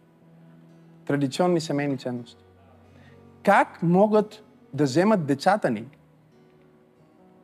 като не са децата ни от дома? И затова го проповядвам това. От много време, родители, отваряйте си ушите. Не е достатъчно вие да идвате на църква. Трябва децата ви да идват на църква. Трябва децата ви да имат приятели в църквата. Трябва църквите да си правят университети и училища. Защото иначе децата ви ще дойдат дори за един час в неделя и след това от понеделник до петък ще слушат, че е нормално да си гей. И е нормално да си транс. И е нормално да си куер. Бях в Дисниленд. Мога ли да ви проповядвам? Бяхме в Дисниленд. Нямаше един аниматор мъж, който не беше гей. В Дисниленд. Хиляди деца уу, пеят песничките. Всеки един беше гей. Добре, нека да ви питам нещо. Аз не съм против гей хората. Всеки може да е какъвто иска да е. По какъв начин е окей вие да възпитавате моите деца? Аз за вас ли правя деца? Не стана тихо изведнъж. Аз правя деца, за да вие да ги вземете и да ги възпитавате във вашата идеология. Платили са стотици долари всички тези хиляди, милиони на ден, милиони, милиарди изкарва годишно Дисни. Нямаше един мъж аниматор, който не беше гей. Това нормално ли е? Окей, ако е един, не, няма да го съдиме. Има един гей там. Всички бяха гей. До един! И когато ти не си в дома, а през цялото време си в света, когато слушаш света, когато децата ти гледат тези детски програми, които са пълни с лунички и с а, а, символи, които програмират ума им, след това ти разчиташ, че си довел детето ти за 45 минути или един час, или както е в Западния свят, час и 35 минути служба. Да слуша някакви християнски песни и ти си мислиш, че твоето дете, че след университета, след програмирането на Дисни, след като е заобиколен от това, твоето дете ще е нормално искат децата ни, искат бъдещето ни, искат семейството ни, искат вярата ни, искат църквата ни и се изискват истински хора, които да кажат, аз съм пазител на дома. Божия дом е моя дом и моя дом е дом на Всевишния Бог. Аз няма да допусна дявола да управлява тази. И дори не става дума тук гей парад. Нека правят гей парад. И не става дума някой да ядосан да прави парад срещу техния парад. Това е точно толкова тъпо. Сори, всички пастори и приятели, които мислите, че като отидете и марширувате ядосани, правите нещо. Нищо не правите. Напротив, вие показвате най-грозната част от християнското семейство. Ядосани дядовци с кръстове и икони върват. А, сърдити. Не, вместо да правите парад срещу парада им, идете на техния парад. Идете на техния парад. И отидете при тези деца, защото това са нашите деца. Нали всеки има право да се изрази? Занесете им Божията любов, занесете им Евангелието. Вместо ЛГБТ да плаща най-големите концерти и да канат всички артисти, те артисти не хорат там, защото са геове. Аз познавам някои от тях. Те хорат там, знаете ли защо? Защото им плащат. Трябва църквите да съберат и да кажат, дай да платиме ние на най-големите артисти да пеят един ден от сутрин до вечер за слава на Бог. За да ние да кажем ние за какво стоим.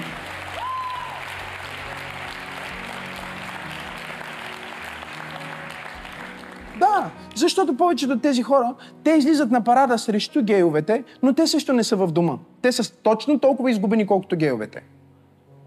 Те не са християни. Те нямат християнско семейство, по пет развода, бият жените си. Това е християнско ли? Еми, пасторе, в целият този болмач, в целият този хаос, който ми обясни сега, във всичко това, какво трябва да правя? О, хвани ръката на твоя брат и сестра, хвани човека до теб и кажи, братко, сестро, ние ще стоим за истината, ние ще стоим за Бог, ние ще стоим за Божието царство, ние ще стоим и ще изградим църква, която е фактор на промяна, не само за това поколение, а за следващото и за следващото и за следващото и за следващото. И нека ни сложат етикет, нека да ни обвинят, нека да кажат, че сме каквито и да е, ние ще стоим за Господа. Не знам за теб, но аз и моя дом ще служим на... Дай му 10 секунди с това да вярвам. Come on! Стой у дома!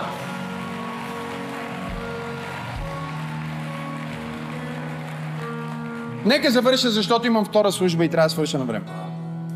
Кажи, стой у дома. Трябва децата ни да са у дома. Знаете ли как наказваме Максим и Сара? Много сурово. Ако се държат лошо, в неделя не могат да отидат на църква. Максим онзи ден правеше някакви штроти и казах, виж, погледни ме. Казвам ти, това не е правилно, но ти си реши. Ако продължаваш така, ще те да накажа. В неделя няма да бъдеш на служба. А, искам на служба, не мога да не отида на служба. Това е представа. Това е възпитание. Детето ти не знае какво е наказание. Ти му казваш, ако слушаш, ще ти дам шоколад. Е. Кажи му, ако слушаш тази вечер, ще се молим за награда.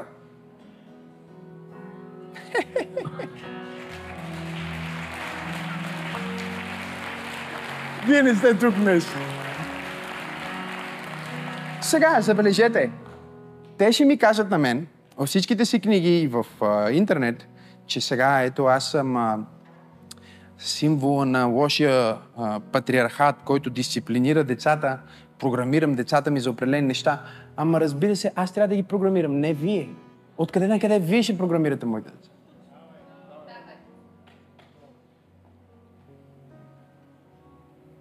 Казвам ви, света, в който живеем, е опасен.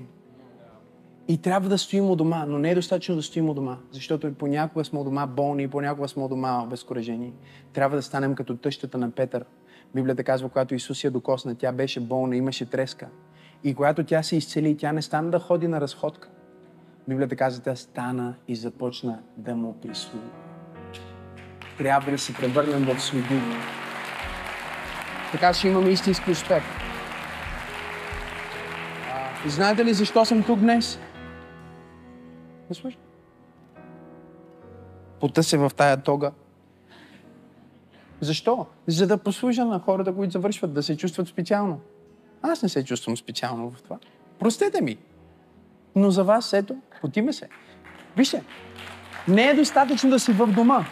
Ако си в дома и просто си а, а, наблюдател, неактивен, ти си като тези овци, е, тези животни, нали ги знаете, които гледаш ги по Discovery, по Nat Wild.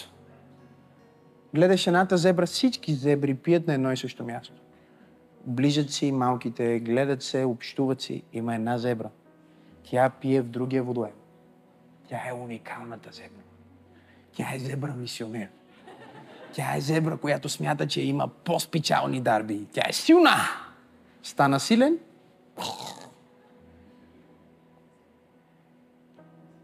Когато ловиците решават коя зебра да атакуват, за да я изядат, коя зебра атакуват? Най- най-отделната. Който се отделя, казва Библията, търси своето погубление.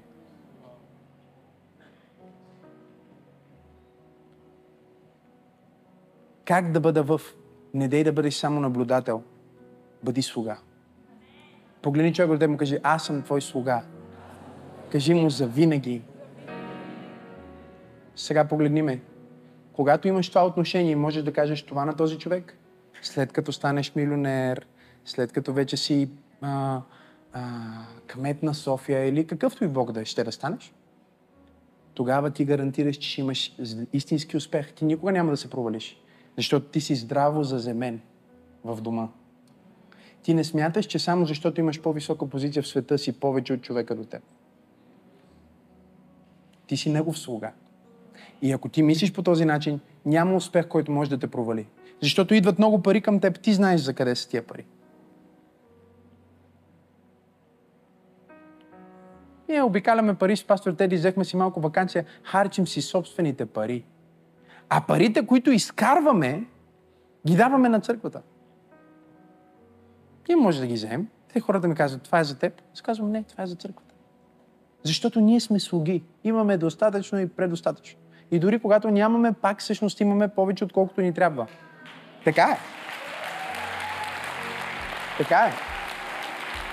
Но казвам това, защото иначе провала е неизбежен. Ти не си основан в, слуг, в служение, в слуга.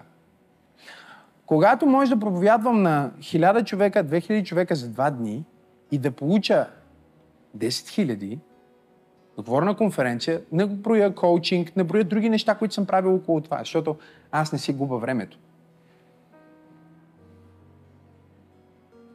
Не си губа времето. Не броя книги, неща, какво. Не, нищо не броя. Когато аз мога да направя всичко това и да имам възможностите, които имам, и да дойда да си сложа това нещо и да се потя, за да ви говоря за вашите деца и за вашия живот, това означава само едно. Аз скоро не мога да се проваля. Защото аз съм, вижте ме, аз съм в семейството, аз съм в дома. Аз не съм отсъствал в неделя от църква. Ама ти си пастора. Не, аз съм човека, който има възможност да отсъства. Дори когато сме на почивка, питайте пастор Тери.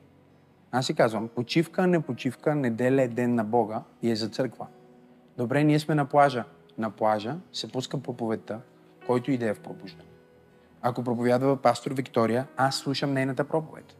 Не за да проверя какво казва. Аз знам тя какво ще каже. Защото аз съм го сложил в нея. Нали?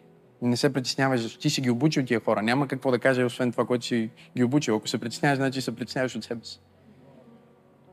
Не я гледам, за да я коригирам, не я гледам, за да я поправям. Знаете ли защо я гледам? За да слушам Божието Слово.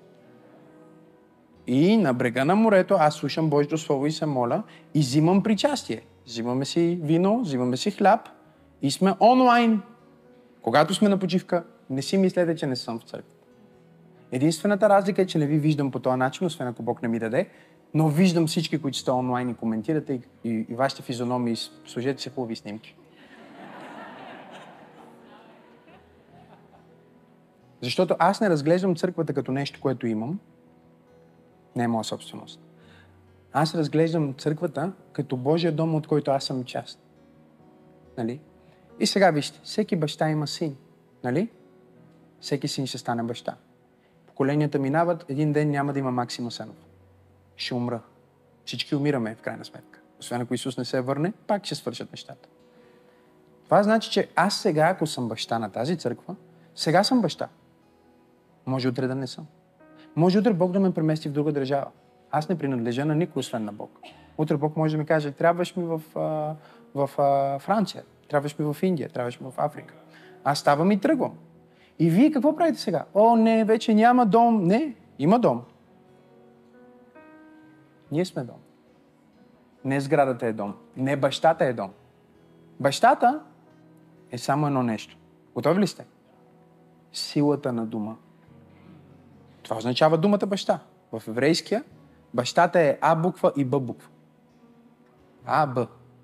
Това е баща. А, Б, Ато и Бъто е бащата.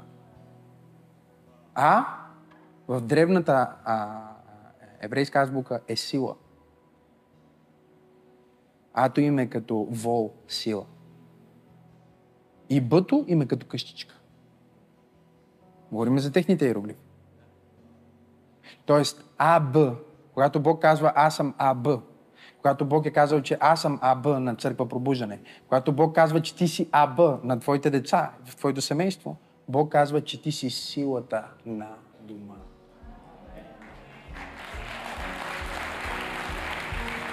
Колко е различно от това, което света казва. Света казва, това е токсична мъжественост. Бог казва, не, ти си силата на дома.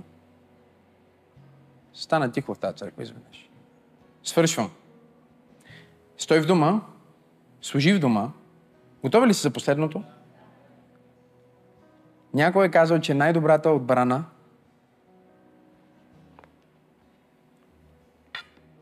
е реакцията. Не. Виждате ли, християнството пропада в света, защото е в реакция. Те правят гей прайд, ние сега ще направим анти. Това е реакция. Всяка реакция означава, че ти не си движещата сила. Съгласни ли сме? Един човек ми извън да казва, пасторе, ще бъдеш ли на похода срещу прайда? И аз казах, виж, първо, не съм в страната. Второ, аз не марширувам срещу. В моя живот аз не съм марширувал срещу. Аз отказвам да марширувам срещу. Аз марширувам само за. Аз отказвам да бъда познат с нещата, против които съм. Аз искам да бъда познат с нещата, за които стоя. И ако аз стоя за традиционното семейство, няма нужда да правя реакция на правило. Има нужда да направя най-великото събитие за традиционно семейство. Което, между другото, човек, понеже човека, който ме пита дали ще хода на прайда, идва на църква, ама го няма в църква. Ма ходи се на прайда срещу прайда. Между другото, най-добрият начин да подкрепиш традиционното семейство е да подкрепиш църквата. Така че всички, които ходите да срещу, гледайте в неделя да сте и на църква, защото ако не сте на църква в неделя, си пиете ракийката вкъщи, вие не сте това семейство, което ние смятаме за традиционно също. Набихме ги всички, така че да може всички да ни мразят повече. Но това е факта, разбираш ли? Факта е, че от двете страни имаш наранени, объркани хора, които нямат Бог. Едните имат гняв, другите имат поход. И двете са объркани неща. Трябва да дойде някой с любов. Тук ли сте църква пробуждане? Който да каже, ние сме за децата, ние сме за семейството. Кой е по-добър да прави а, институции за образование от християните? Кой е по-добър да прави болници от християните? Има ли по-добър? Християни не означава, че ние не искаме да ти вземем парите, ние искаме да ти помогнем първо. Така ли е? Значи вместо ние да сме против болниците, против тези, какво правят в парламента, какво правят тези, ние трябва да кажем, окей, за какво стоим ние? За това, това и това. Дайте сега всички десятъци и дарения в хранилището. Първо да построим сграда за църква пробуждане, после да построим училище на църква пробуждане, после да построим детска градина църква пробуждане, после да построим университет на, на, на пробуждане. В този университет да изградиме кадри, които да управляват България и да направим нещо, което наистина е промяна. Но няма да стане с християни, които пишат против просперитета в клипчетата. Защото ще има мангизи, за да стане това. Да. Аз го казах. Има сграда, която ни чака и е възможно ние да я вземеме. Стои и ни чака. Ние нямаме парите. Ние събираме парите. Но нямаме парите да я купиме. Ние сме зависими от системата на този свят по някакъв начин да вземем ипотека, за да вземем сграда. Защо? Защото няма достатъчно богати хора, които гледат проповедите ми. Или защото няма достатъчно хора в църквата. Не, защото много хора не си дадат десятъка. И защото много хора не си дадат дарението. И защото много хора Бог им говори да дадат, но те се правят на ударени. И защото още повече е пълно с хора в България, които говорят срещу благоуспяването. И няма как да благоуспяваме да купуваме сгради и да променяме нация без пари. Бях в Дисни и казвам, пастор, е, казах на пастор Тери, в името на Исус аз искам да направя това. Но да бъде чисто, да не бъде ЛГБТ, да не бъде програмиране, да бъде чисто радост. Какво място да отидеш да се радваш? Супер! Да има катерушки, децата да си играят, но да няма някаква сексуална адженда или дори религиозна адженда, непременно. Не искам. Разбирате ли? Как ние може да не претендираме да правиме филмчета, чрез които да караме всички деца да вярват в Исус Христос, а те искат да правят филмчета, в които да, да програмират моите деца и да объркват тяхната сексуалност. Няма как. Казах, трябва да го направим. И знаете ли какво ми каза пастор Теди, вашия пастор? Знаеш ли колко пари ще струва това?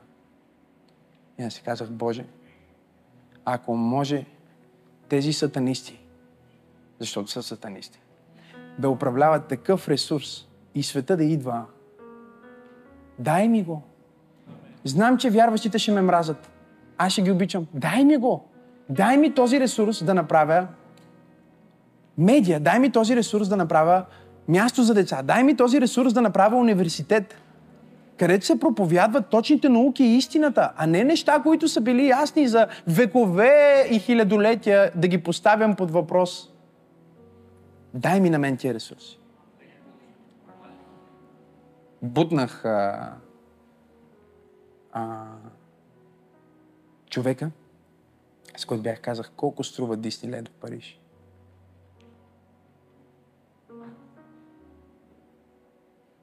Да ви кажа ли истината? Не помна цифрата. Да ви кажа ли нещо за цифрата? Безумно беше. В милиарди. В милиарди.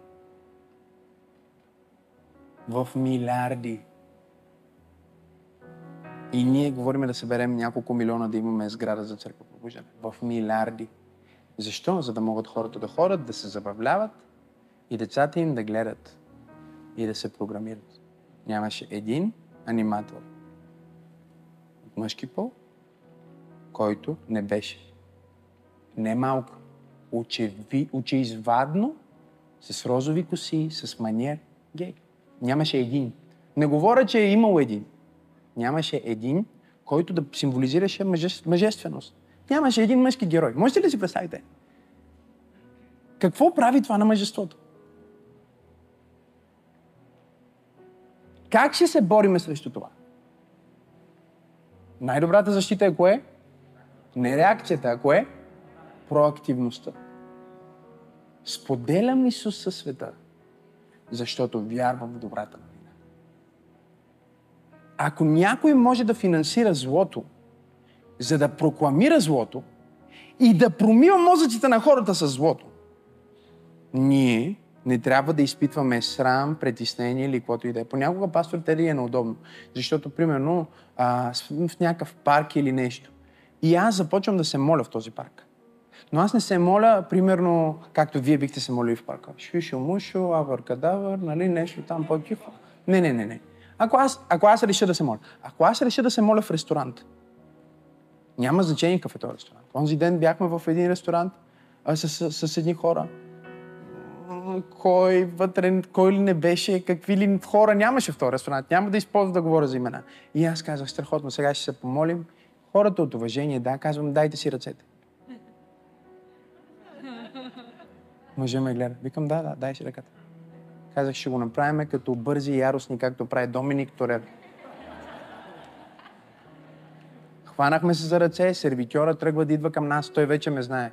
Господин Асенов, викам, Молиме сега. Да, да, сега. Мина така. Татко, благодарим ти. Ние знаем и осъзнаваме, че много хора нямат възможност да имат такава вечеря. Но ти си ни благословил да вечеряме тук сега за Твоя слава. Благослови това ястие, което изобилно си сложил на тази трапеза. И нека няма нито един гладен или беден човек под моето лидерство в църква пробуждане. Нека всяка трапеза да бъде отрупана. Всеки хладилник да бъде... А, хората, които бяха с мен в ресторанта, почеха да се изчервяват. По едно време гледам пастор Тери. Шуха раба, санта раба. Божията сила идва в ресторант. Към на плажа да се моля, дигам си ръцете. Как някаква жена може да посреща слънцето гола, а аз не мога да хваля Бог? Как някой може да практикува йога в парка и да практикува йога в парка е нормално, а аз не мога да се моля в парка? Как някой може да чете 50 нюанса сиво в училище, а аз не мога да взема моята Библия в училище? Споделям Исус е света, защото вярвам в добрата новина. Хайде, викай, ако вярваш.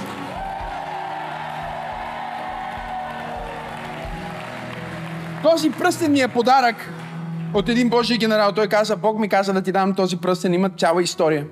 Защото ти си генерала за душите на Европа. Бог ще ти даде милиарди души в Европа и до края света. Ми даде този пръст. Да ви кажа ли нещо? Най-добрата защита е атаката. И ние трябва да сме атакуващи с Евангелието. Не срещу какво сме, а за какво сме. Ние сме за Христос. Ние сме за доброто. Ние сме войни на светлината. Ние сме войни на любовта. Ние не идваме с меч, ние идваме с думи на любов, с които да пронижаме човешките сърца и да им кажем, че са обичани, да им кажем, че имат смисъл, да им кажем, че са призовани. Имам ли пет човека в църква пробуждане днес?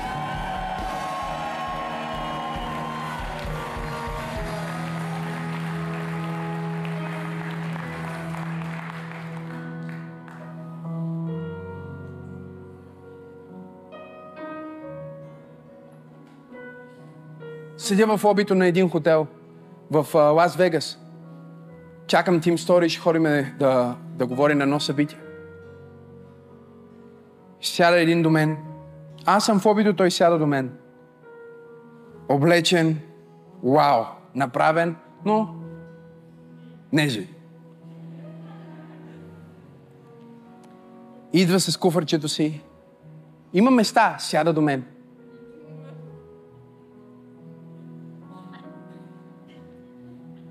Здравей. Към здравей. Не знам какви надежди е.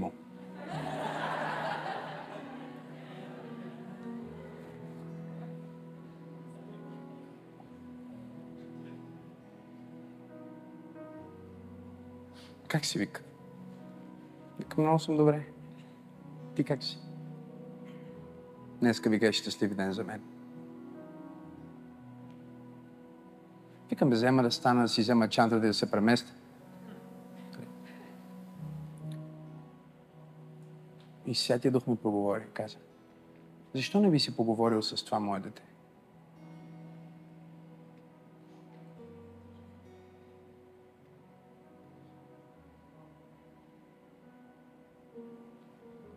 Ако някой е объркан в своята сексуалност, омразата няма да му помогне, но любовта може. Ние не сме призовани да мразим.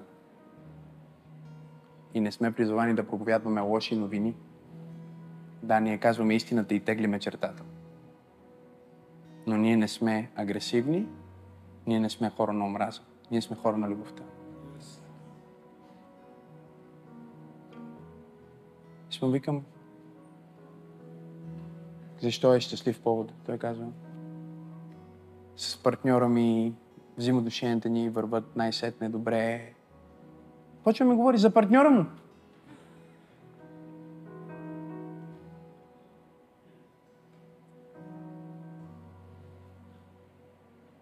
Викам, окей, Боже, сега каза да си говоря с него, да, да стоя тук. Какво правя тук? Бог ми каза, говори му както би говорил на твоя син. Говори му както би говорил на твоята дъщеря. С такава любов и такава деликатност и с такава истинност. Ме пита, какво правиш? Казах, аз съм Божий човек. Лицето му пребледня. Очакваше да кажа, Содом и Гомор, нека огън падне върху теб. Нали? Не. Той, о, окей. Дядо ми е бил пастор.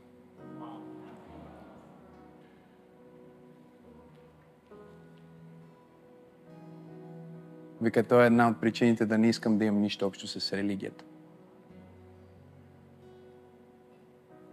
Знаете ли, бях чел преди 10 години една статистика, колко от хората, а, гей хората, са били насилвани като деца. Процента беше страшен. И ние мразиме тези хора, защото те са били насилвани и са били объркани, а всъщност ние сме хората, които трябва да им кажат, че Исус може да изцели раните им и да ги поправи там, където нищо и никой не може да ги поправи. И аз му казах, знаеш ли, аз не съм тук да ти кажа за религия, но така и така си седнал ти при мен. Нали? И аз не ти казах нищо негативно за това, че ти ми каза за партньора ти, че си гей. Но ти сега ми казваш негативно. И ме съдиш. Аз това му казах. Защото ти си имал лошо преживяване с някой, който е бил в расо, някой, който е бил проповедник. И сега ти ме асоциираш с него, разбираш ли? Аз не те съда теб, ти ме съдиш мен. Той вика, не, не, не, не те съда. Аз му казах, искам да знаеш нещо.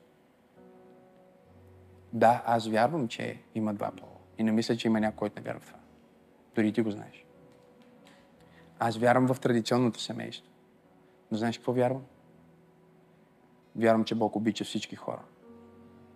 И че ако ти поканиш Исус в сърцето ти, не говоря за религия, не говоря да ходиш в моята църква или каквото и да е, но ако поканиш Исус в сърцето ти, Исус може да ти открие истината и да оправи всичко в теб, което е щупено.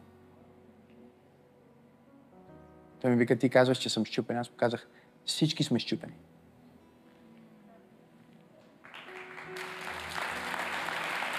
Не казвам, че ти си щупен, казвам, че всички сме щупени.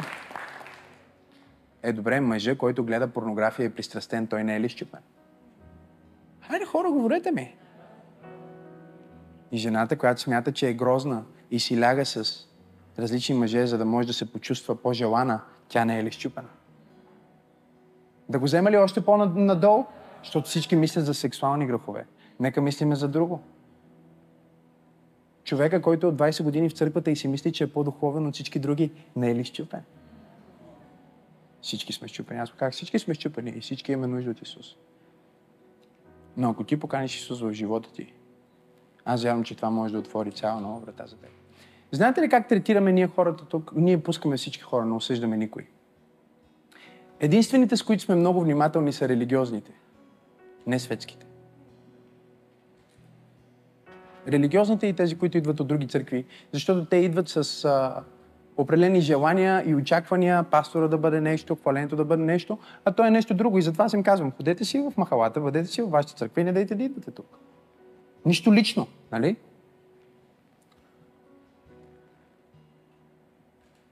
Ние сме имали хора в нашата църква, които са идвали гей. Имахме един случай, в който едно момиче от църквата дойде при мен супер притеснена. И ми казва, пасторе, аз не знаех.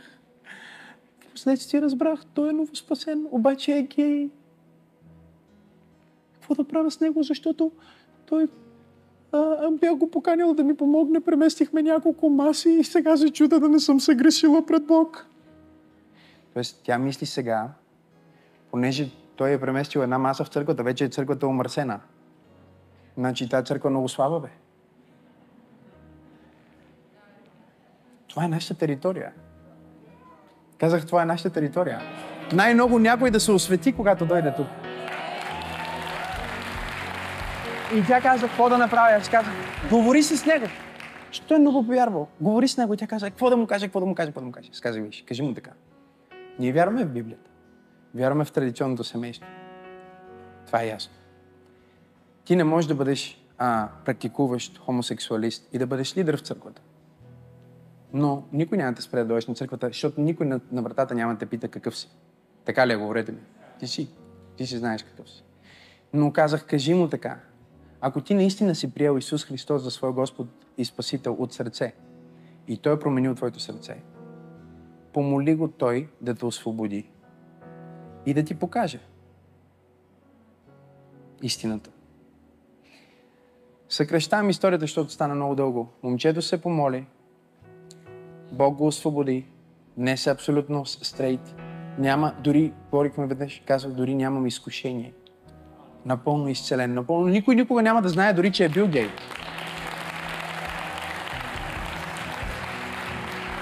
Никой няма да знае. Както никой няма да знае, че ти си прелюбодействал.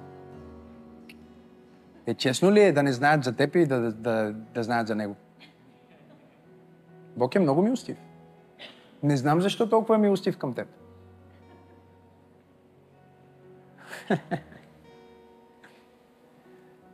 Споделям Исус със света. Благодаря ти.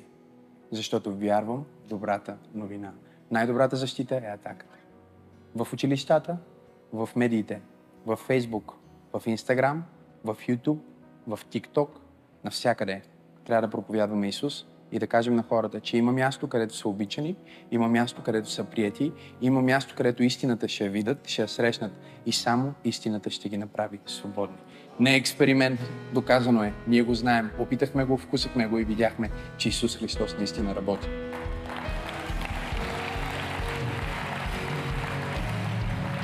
Хайде, пробуждане! Толкова съм щастлив, че слушате посланията, които споделяме в този YouTube канал. Можете да ни подкрепите, като коментирате, като споделяте и разбира се, като давате ресурси на линка в описанието. Вашите дарения ни помагат да достигнем до повече хора, точно като вас, с вдъхновяващото послание на вяра и любов, което носим. Абонирайте се и ще се видим в следващото послание.